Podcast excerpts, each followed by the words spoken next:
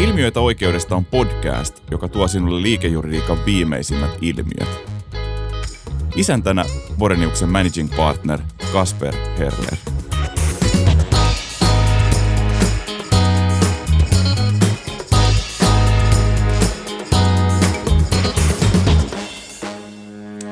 Tänään teemana on todistelu ja todistelun merkitys riidanratkaisuprosessissa ja mulla on täällä ilo saada mukaan Kristiina Liljedal meidän riidanratkaisuryhmästä. Tervetuloa Kristiina. Kiitos. Ja tota, jos pohditaan, miten sä, sä, sä näet tota todistelun merkityksen prosessissa?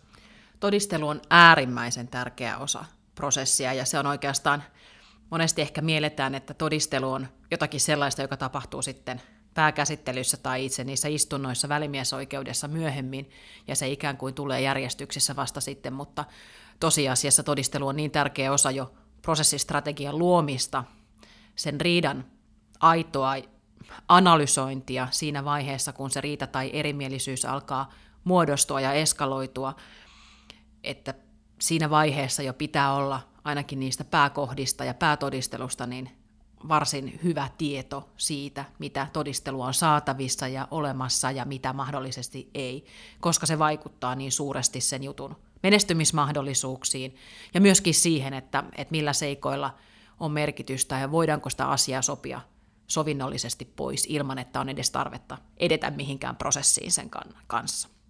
Joo, kun mä kuuntelen sua, niin, niin syntyy mielikuva siitä, että sä näet vahvasti todistelun semmoisena seikkana, joka vaatii projektihallintaa, eikä semmoista, mitä, mitä mennään, mennään heittämään lonkalta, lonkalta sitten saliin. Ei, ei missään tapauksessa, ja, ja hyvä todisteluhan on, on niin kuin, Todistelun tarkoitushan on, sehän palaa, se ei, se ei ole mikään silläkään tavalla irrallinen palikka, että se palaa aina tietysti siihen juridiikkaan, ja se palaa siihen juridiseen kehikkoon ja niihin raameihin, mitä se juttuun ja riitakysymykseen sovellettava juridiikka sitten edellyttää. Tietenkään etukäteen matkan varrella, kun tehdään projektia, tehdään jotakin järjestelyä, ei tietenkään voida vielä tietää useinkaan, että mistä kohdista, toki aavistella voidaan, mutta ei voida tietää, että mistä kohdista tai mistä seikasta se riita loppujen lopuksi myöhemmin syntyy. Mutta että siinä vaiheessa, kun, kun, kun sitä projektia tehdään ja tallennetaan tietoa, niin se on äärimmäisen tärkeä vaihe, että dokumentoidaan, pysytään kartalla ainakin tärkeimmistä milestoneista ja, ja seikoista, mitä toisen partin kanssa käydään läpi ja, ja, ja pidetään se tallessa ja muistissa, että miten ne asiat ovat, ovat edenneet. Ja sitten kun se riita eskaloituu tai, tai syntyy jokin erimielisyys, niin päästään sitten katsomaan, että mitkä onkaan ne seikat, millä on, millä on merkitystä ja mitkä voisivat toimia näyttönä. Näytön arviointi on, on se ei ole mitään salatiedettä tai, tai, tai sillä tavalla niin kuin irrallista. Kysymys ei ole siitä, että tuomioistuimelle viedään, kipataan kottikärryllinen asiakirja-aineistoa tai, tai nyky, nykymaailmassa sähköistä aineistoa ja toivotaan, että tuomioistuin seuloo sieltä itse ja löytää itse sieltä ne relevantit osat, vaan, vaan se on sitten asemiesten tehtävä tuoda esiin ne relevantit seikat ja osata yhdistää juridiikka ja se näyttö. Ja sitten jos siellä on heikkouksia, vaikka kuinka tiedetään, että, että kanta sinänsä juridisesti olisi oikein, niin jos, jos ollaan kantaja, kantajan positiossa eikä sitä kyetä näyttämään kuitenkaan sitten riittävällä tavalla riitatilanteessa, niin silloinkin tiedetään, että asian sovinnollinen sopiminen voi olla paras tapa saavuttaa paras mahdollinen lopputulos. Joo, joo. Se, mikä, mikä tekee todistelusta kiehtovan, on, on, on se, että se, se on ehkä semmoinen omintakeinen osa riidanratkaisutoimintaa. Ja, ja että se juridinen analyysi ja juridiikka ja juridinen argumentaatio, niin se on niin kuin yleisempää ja, ja, ja niin kuin samaa juridista argumentaatiota, mitä monella eri muulla praktiseeramisen alueella tulee vastaan, mutta sitten todistelu on, on oma lajinsa ja siinä toki tietenkin siellä on taustalla ei ainoastaan aineellisen oikeuden säännöt, jotka muodostaa sitten sen sen kehikon, josta se juridinen ratkaisu sitten tehdään. Mutta sitten siellä on prosessisäännöt, jotka osittain vaikuttaa sitten siihen, siihen tota, normatiiviseen arviointiin, mutta myöskin sitten tietenkin siihen, että minkälaista näyttöä ja miten voidaan, voidaan esittää. Mutta sitten siellä on puhtaimmillaan sitten se itse näytön arviointi, johon liittyy myöskin ihmistieteitä ja niin kuin on, jos on hyvä olla, olla tietoinen sekä Kyllä. asiamiespuolelle että sitten niin kuin tuomaripuolelle, että miten me ihmiset, miten me hahmotetaan asioita, miten me sitä näyttöä ymmärretään ja arvioidaan ja minkälaiset piilossa olevat se tekijät vaikuttaa sitten siihen, miten me todistelua ymmärretään. Kyllä. Ja tämä ehkä näkyy konkreettisimmin siinä, että, että kun meillähän todistelu jaetaan perinteisesti suulliseen todisteluun ja kirjalliseen todisteluun, niin kirjallisella todistelulla edelleenkin on paljon suurempi näyttöarvo kuin suullisella todistelulla. Että se on, se on tämmöinen tunnustettu ja ihmismielen psykologia liittyvä seikka, että mikään ei ole niin epäluotettavaa kuin silminnäkijä havainto, noin niin kuin karikoidusti sanottuna, koska, koska ihmisen havainnointikykyä ja myöskin havaintojen prosessointia, saati sitten muistia, ää, kaikkea niitä rasittaa, jos niin voi sanoa, nämä meidän psykologiset lainalaisuudet. Me pyritään vahvistamaan ja, ja hyväksymään ja muistamaan sellaisia asioita, jotka tukevat sitä meidän meille helpommin ymmärrettävissä olevaa kantaa. Me, me havaitsemme sellaisia asioita, joista me luontaisesti pidämme. Jos meidän omassa empiirisessä kokemuspiirissä jotain asiaa tapahtuu usein, niin me helposti yleistetään ja ajatellaan, että muillekin tapahtuu tämän tyyppisiä asioita usein ja sellaisia asioita, joita meille ei tapahdu, niin ne ovat harvinaisia, vaikka niin ei koko väestön mittakaavassa esimerkiksi olisi ja muuta ja tämän tyyppisiä asioita. Ja toki sitten vielä niin, että kun prosesseihin helposti liittyy tämä ajallinen ulottuvuus siinä mielessä, että niistä tapahtumista, jotka myöhemmin sitten osoittautuvat tärkeiksi ja, sellaisiksi seikoiksi, joista pitäisi todistelua esittää, niin, niin niistä on usein kulunut aikaa paljon, ja muistikuvat jo ihan siitäkin luonnollisesta syystä, ne ovat jo vähäisiä ja helposti väritettävissä. Et yleensä Tämän huomaa helposti käytännön työssä siinä, että, että jos todistaja on ollut esimerkiksi, jos ollaan yleisten tuomioistuinten puolella, niin ollut käräjäoikeusvaiheessa hieman epäröivä muistikuviensa kanssa, niin yleensä hovioikeusvaiheeseen mennessä ne muistikuvat ovat hyvin paljon vahvistuneet. se, se on vaan luonnollista ja ymmärrettävää. Ja siinä, siinä, siinä ver, kun vertaa sitten kirjalliseen aineistoon, niin se ei, se ei samalla tavalla muutu sitten ajan, se ei ajan muutu. Kuluessa. Se ei muutu, ja sen takia tuoma, tuomioistuimet ja välimiesoikeudet antavat kirjalliselle dokumentaatiolle paljon suuremman painoarvo, vaikka sitten voi olla, että se kirjallinen dokumentti, mitä tarkastellaan, on kopion, kopion, kopio 10-20 vuoden takaa, jolloin toki voidaan esittää myöskin ihan, ihan perusteltuja kyseenalaistuksia sen dokumentin aitouden suhteen. Mutta tähän liittyy, tähän liittyy mielenkiintoinen kysymys tästä sähköisestä maailmasta ja maailman muuttumisesta no, mä olin just kysymässä sitä, että miten tavallaan se, suuntaan. Miten, miten tämä maailman muuttuminen heijastuu prosessiin. Se on, se on nyt keskustelussa niin paljonkin siltä osin, että, että sähköisen todistelun osalta, ja nyt puhutaan siis aineistosta, joka on digitaalisessa muodossa tallennettuna pilvipalveluihin tai servereille, miten, miten varmistutaan siitä, että se aineisto on aitoa, tai muuttumatonta tai ehyttä, onko siinä kaikki se aineisto, joka, on, joka tähän asiaan liittyy, ja onko se todella luotu sinä päivämääränä kuin ehkä tiedoston historiatiedot osoittavat, vai voiko olla niin, että se on jo luotu aikaisemmin tai mm. yleisemminkin myöhemmin. Kaikkia tällaisia asioita on erittäin hyvä, että niihin osataan kiinnittää huomiota.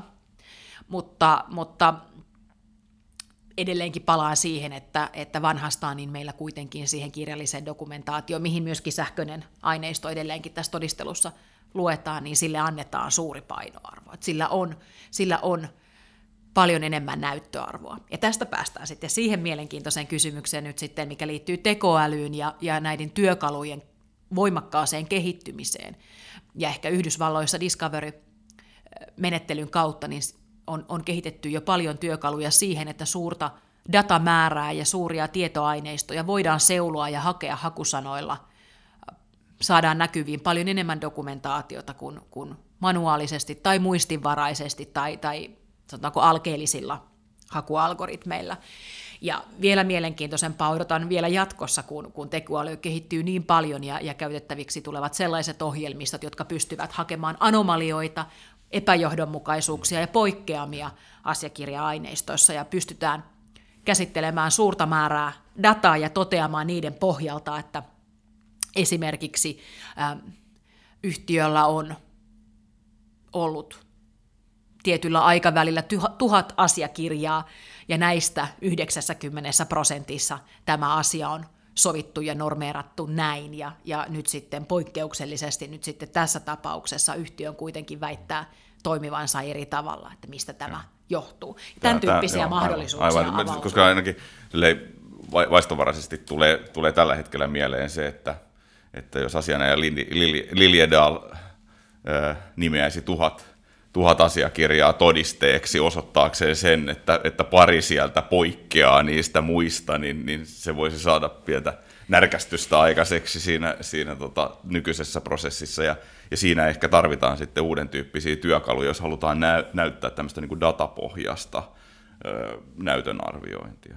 Kyllä, että tähän ollaan menossa enemmän ja enemmän, ja, ja myöskin yleisten tuomioistuinten pohjalta, niin, ää, yleisissä tuomioistuimissa – valmiudet tämän tyyppisen näytön esittämiseen ja vastaanottamiseen ja myös ymmärtämiseen niin ovat, ovat koko ajan paremmat ja paremmat. Että se on erinomaisen hyvä, että pystytään ikään kuin tuomaan se koontiraportti ja tarvittaessa sitten, jos, jos vastapuoli tai tuomioistuin haluaisi kysyä tarkemmin ja, ja varmistua siitä, että raportti on oikein laadittu, niin pystytään sitten avaamaan ikään kuin se tietopuoli siellä takana, mutta ei ole tarvetta tuoda, tuoda mappikaupalla, vanhassa maailmassa mappikaupalla ja nykyisin onneksi voidaan muistitikuilla paremmin operoida suurta määrää aineistoa vaan tämän tyyppisten asioiden osoittamiseksi. Ja toisaalta, jos, jos näin ei ole aikaisemminkaan toimittu, että ei ole tuotu sitä asiakirja-aineistoa, niin silloin se on hyvin jää väitteen tasolle, että näin asia olisi. Et väite, jossa pystytään sanomaan, että, tai tosiasia,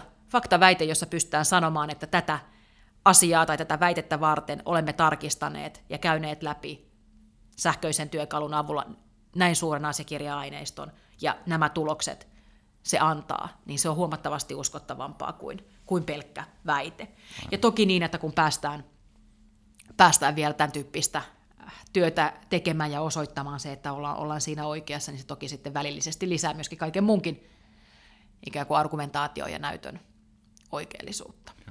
Semmoinen toinen trendi, mihin tämä digitaalisuus on, on, on vaikuttanut, on selkeästi se, että, että liike-elämässä suurempi määrä aikaisemmin ehkä suullis, suullis, suullisen sen kanssakäymiseen, palavereihin ää, liittyvä ajatusten vaihto on osittain siirtynyt kirjalliseen muotoon sähköpostien kautta. Niin miten tämä näkyy prosesseissa? Se näkyy kyllä huomattavissa määrin, että sähköpostit varmaan, varmasti muodostavat suurimman osan asiakirjanäyttöä tällä, tällä hetkellä. Ja, ja toisaalta hyvä niin, siinä se on kaksiteräinen miekka siinä mielessä, että sähköposteista usein löytyy myöskin, varsinkin sisäistä sähköposteista voi löytyä äm, sellaisia huomioita tai, tai väitteitä, jotka, jotka voivat toimia jopa osapuolen vahingoksi. Toisaalta hyvin keskeistä ja meidän, meidän neuvomme monesti projektien aikana on, että, se mitä suullisesti läpi käydään, niin myöskin vahvennetaan sitten jälkikäteen sähköpostilla. Onpa kyse sitten vastapuolesta tai viranomaisesta, tyypillisesti viranomaisyhteistyö on sellainen asia, jossa monesti asian tärkeyden ja, ja helppouden takia asioidaan puhelimitse, on hyvä sen jälkeen kodifioida ja lähettää vaikka lyhyt sähköposti perään, että näin keskustelimme. Vaikkakaan ei olisi edes ikään kuin sopimusta tai yhteisymmärrystä vielä sanan niin kuin tiukimmassa merkityksessä syntynyt, mutta se, että kodifioidaan tällä hetkellä, olemme, olemme käyneet tällaisen puhelinkeskustelun ja näistä ja näistä seikoista keskustelleet.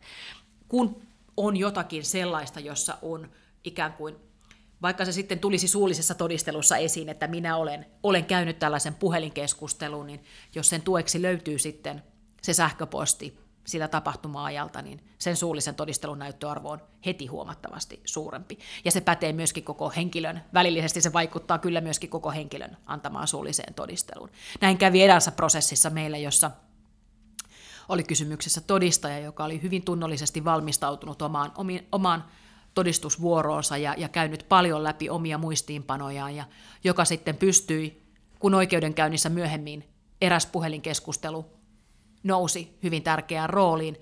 hän pohti sen merkitystä ja pystyi kertomaan siitä puhelinkeskustelusta hyvin tarkasti, jolloin sitten vastapuolen asiamies ihan aiheellisesti kyseenalaisti tämän hyvin tarkat muistikuvat yli viiden vuoden takaisesta puhelinkeskustelusta, jonka merkitystä todistaja ei tietenkään voinut sillä tapahtumahetkellä ymmärtää sen nousevan myöhemmin näin olennaiseen rooliin.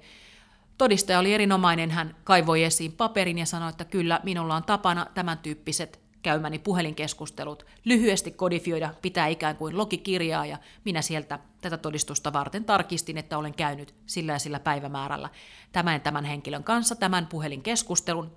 Puhelinkeskustelun sisältö oli tämä. Ja olen tämän silloin laatinut ja nyt tarkistin, minulla ei mitään aihetta epäillä, että, että tämä olisi muistikuvani tai tämä muistimerkintäni olisi väärä. Äärimmäisen hieno, hieno alleviivaus sille, että se, se paitsi validoi hänen siitä puhelinkeskustelusta kertomansa, niin myöskin hänen koko todistajan lausuntonsa oli äärimmäisen uskottava ja tärkeä. Joo, että semmoiset pienet mustat kirjat eivät ole, ole, ole tota, myöskään digitaalisessa ajassa vaipuneet, vaipuneet tota, ei, ää, ei, ei missään unholaan. Että, et, tota, e, e, ja, ja sitten voi tietenkin olla tilanteita, joissa nyt ei, ei sitten tule lähetettyä sähköpostia, mutta voi olla hyvä kirjata muistiin tärkeitä tapahtumia tai, tai käytyjä keskusteluja. Kyllä se on, ja se, se on varautumista myöskin tavallaan riskienhallinta ja varautumista muutos- ja murrostilanteisiin, koska toki on niin, että, että elävässä elämässä sattuu ja tapahtuu. Ihmiset, jotka ovat, ihmiset vaihtavat työpaikkoja, muuttavat ulkomaille, syystä tai toisesta eivät ole enää käytettävissä mahdollisessa erimielisyystilanteessa myöhemmin, ja mitä olennaisemmassa roolissa he jossakin projektissa ovat olleet, niin sitä suuremmalla syyllä on, on hyvä – hieman harrastaa sellaista reflektiota, varsinkin jos he ovat lähdössä pois yhtiön palveluksesta. Joo. Säilytään, säilytään se, mikä säilyttävissä on. Jos sitten siirrytään suulliseen todisteluun e, ja, ja siihen lajiin, niin, niin tota, ää, usein prosesseissa niin, niin, niin nousee tavallaan esiin se seikka, aika värittyneesti ja tunnepitoisesti, että eh, liittyen siihen, että onko asiamies lähestynyt omaa tai, tai vastapuolen todistajaa, niin, niin miten, miten sä niin analysoit tätä tilannetta, että onko jotain väärää siinä, että asiamies lähestyy todistajia?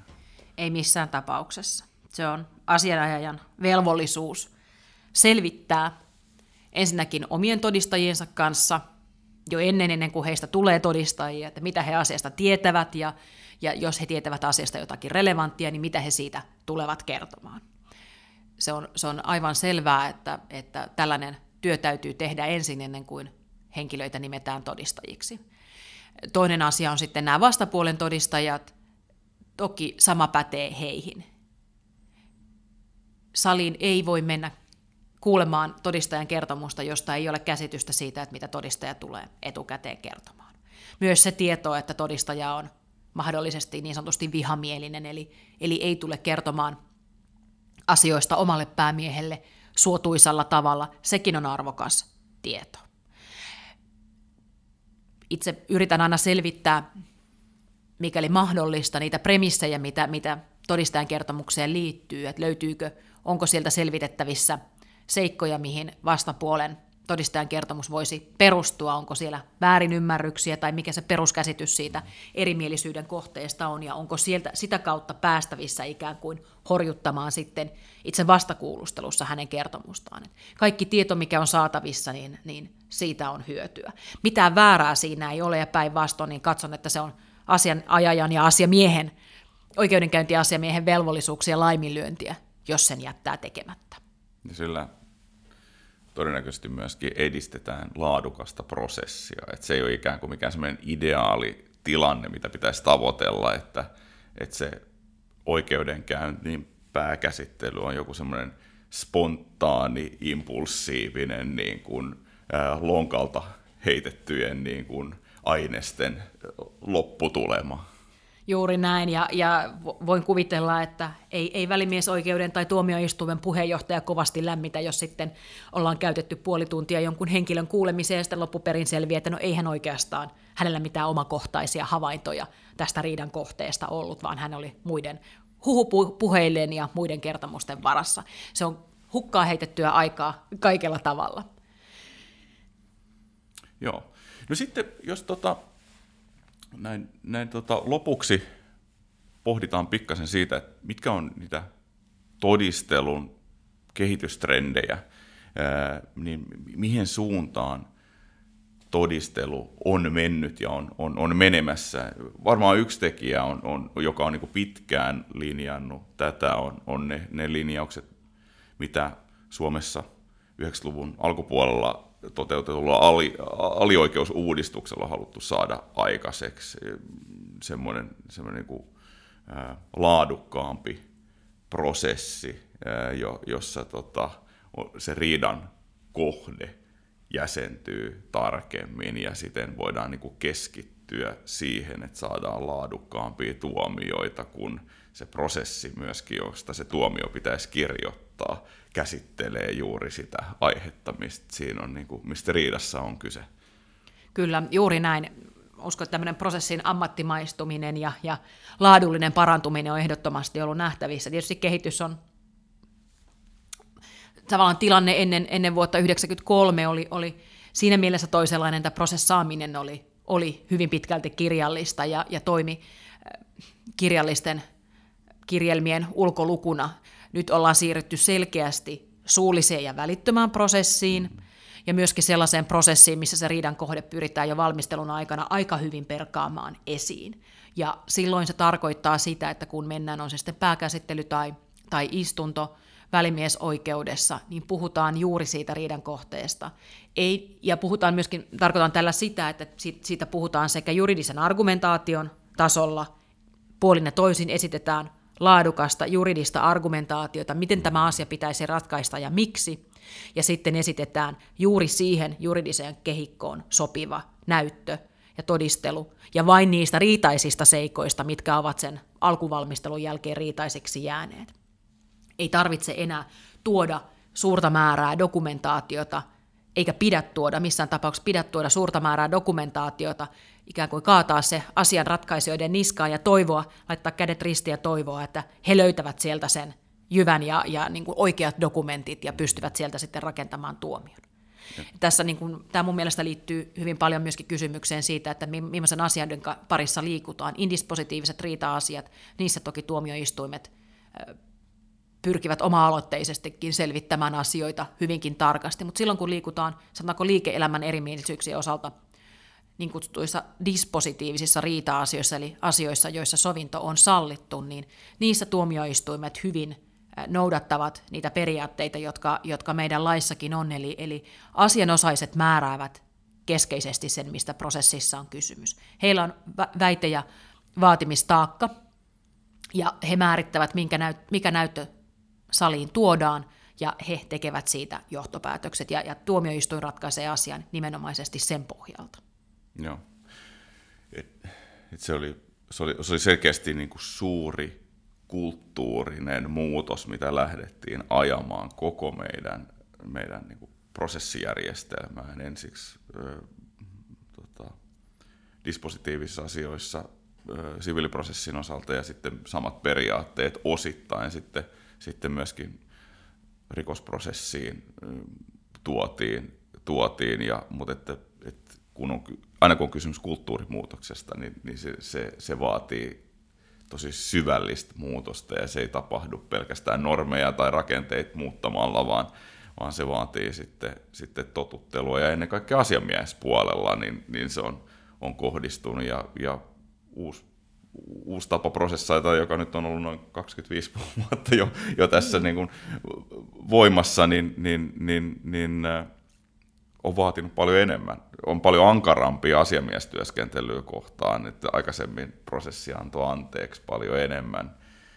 pysty, pysty tota, jälkikäteen paikkaamaan sitä, mitä etukäteen ei ollut tehnyt. Tämän päivän prosessi ehkä paljon olla, on, on siinä mielessä armottomampi samaa mieltä ja, ja tavallaan se, että olet etukäteen miettinyt argumentaatios ja seikat, jotka pitää tuoda esiin, mutta että pitää myöskin miettiä vielä paljon pidemmälle, koska suullisessa välittämässä prosessissa asiaan perehtynyt tuomioistuin tai välimiesoikeus kyllä osaa kysyä ne hankalat ja vaikeat kysymykset, ja niihin pitää pystyä myöskin siinä vastaamaan. Joo. Tämä on tietenkin ammattimaiselle prosessaamiselle mielekäs kehityskulku. Et, et, tota, ää, aikaisemmin ainakin oli ehkä semmoinen mielikuva siitä, että, että, että enemmän esiintyi semmoista joko tahatonta tai taho, tahallista asioiden sekoittamista se, o, niin kuin prosessaamistapana. Tapana. Miten sä koet, mi, mi, mi, mi, miten, miten, miltä tämä meidän prosessaamiskulttuuri tältä osin näyttää tällä hetkellä? No kyllä, tietysti joissakin tilanteissa niin jollakin, jommalle kummalle partille usein on eduksi asian tietynlainen hämärtäminen ja joskus jopa sekoittaminenkin, että ei se, ei se toki, eikä koskaan varmasti tule poistumaan, että se on ihan taktinen kysymys toisaalta, mutta, mutta ihan sellainen sillä tavoin sekava prosessaaminen on mielestäni kyllä niin kuin ehdottomasti vähentynyt, että, että kyllä, kyllä nyt kun saliin mennään, niin tiedetään mitä, mitä väitetään ja millä perusteella pääsääntöisesti. Että on ihan poikkeuksia, jos näin ei ole. Ja sitten siinä kyllä niin kuin oma subjektiivinen mielipiteeni on se, että huonolla asianajolla, huonolla asiamiestyöllä kyllä sitten ikävä kyllä voi vaikuttaa siihen oman päämiehen kannan menestymiseenkin negatiivisella tavalla. Ja kääntäen hyvällä ja laadukkaalla asiamiestyöllä, hyvällä ja laadukkaalla asianajolla, tehokkaalla toimimisella, juridisesti korkeatasoisella toimimisella, argumentaatiolla, kysymyksiin vastaamisella saavuttaa paljon paljon suhteessa tuomioistuimeen ja, ja vaikuttaa, ja usein tämä näkyy suoraan kuluratkaisuissakin. Mm.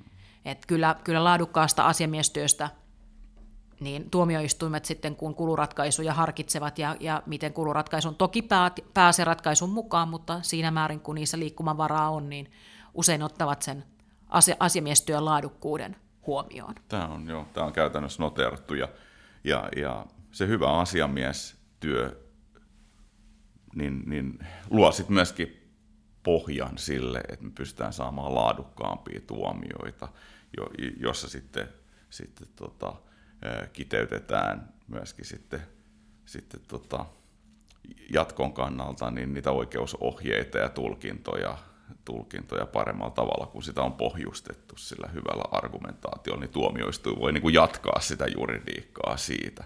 Kyllä, kyllä, eikä tule yllätyksiä. Että, Aivan. Et, et se, on, se on sellainen asia, jota, jota tuomioistuimien edustajat usein muistuttavat, että, että on, on, on, se, on, se on heillekin ikävä tilanne, kun he osaavat aavistaa, että annettu tuomio tulee jommalle kummalle partille täytenä yllätyksenä, koska he eivät ole sitä asiaa niin hahmottaneet tai ovat itsepintaisesti kieltäytyneet hahmottamasta sitä niin ja, ja ovat, ovat ehkä juuri sekavasti tai, tai ajaneet monia, monia vaihtoehtoisia reittejä ja vaatimuksia, niin, niin silloin voi käydä niin, että, että tuomioistuimen kirjoittama tuomio tulee sellaiselle partille yllätyksenä, se on tietysti ikävää sekä, sekä erityisesti päämiehen, mutta myöskin asiamiehen osalta.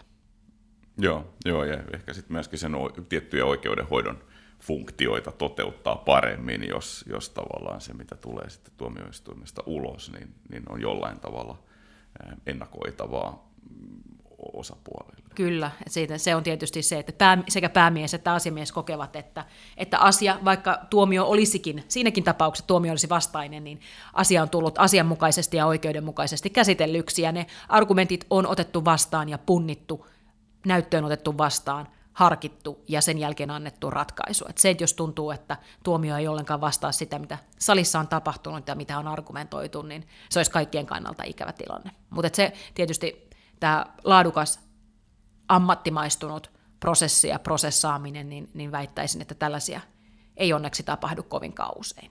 Joo, joo. Ihan, ihan vielä, eikä välttämättä se ole mikään tavoitekaan, niin olla sen tyyppisessä prosessaamisessa, mitä telkkarista näkyy, näkyy angloamerikkalaisesta maailmasta, suomalainen maailma on vähän erilainen, mutta kyllä tänä päivänä, kun laadukasta prosessia katsoo, suomalaisessa tuomioistuinsalissa, joka on hyvin valmisteltu ja johdettu, niin, niin, niin kyllä siellä hyvää argumentaatiota ja suullista tavallaan ammattimaista retoriikkaakin kuulee, että, että siitä pääsee hyvin jyvälle siitä, että mistä siinä riidassa on kysymys. Kyllä, se pitää paikkaansa. Kiitos. Kiitos. Hei, jos pidit tästä podcastista ja haluat kuulla lisää oikeudellisista ilmiöistä, käy kuuntelemassa myös aikaisemmat lähetykset SoundCloudista tai iTunesista.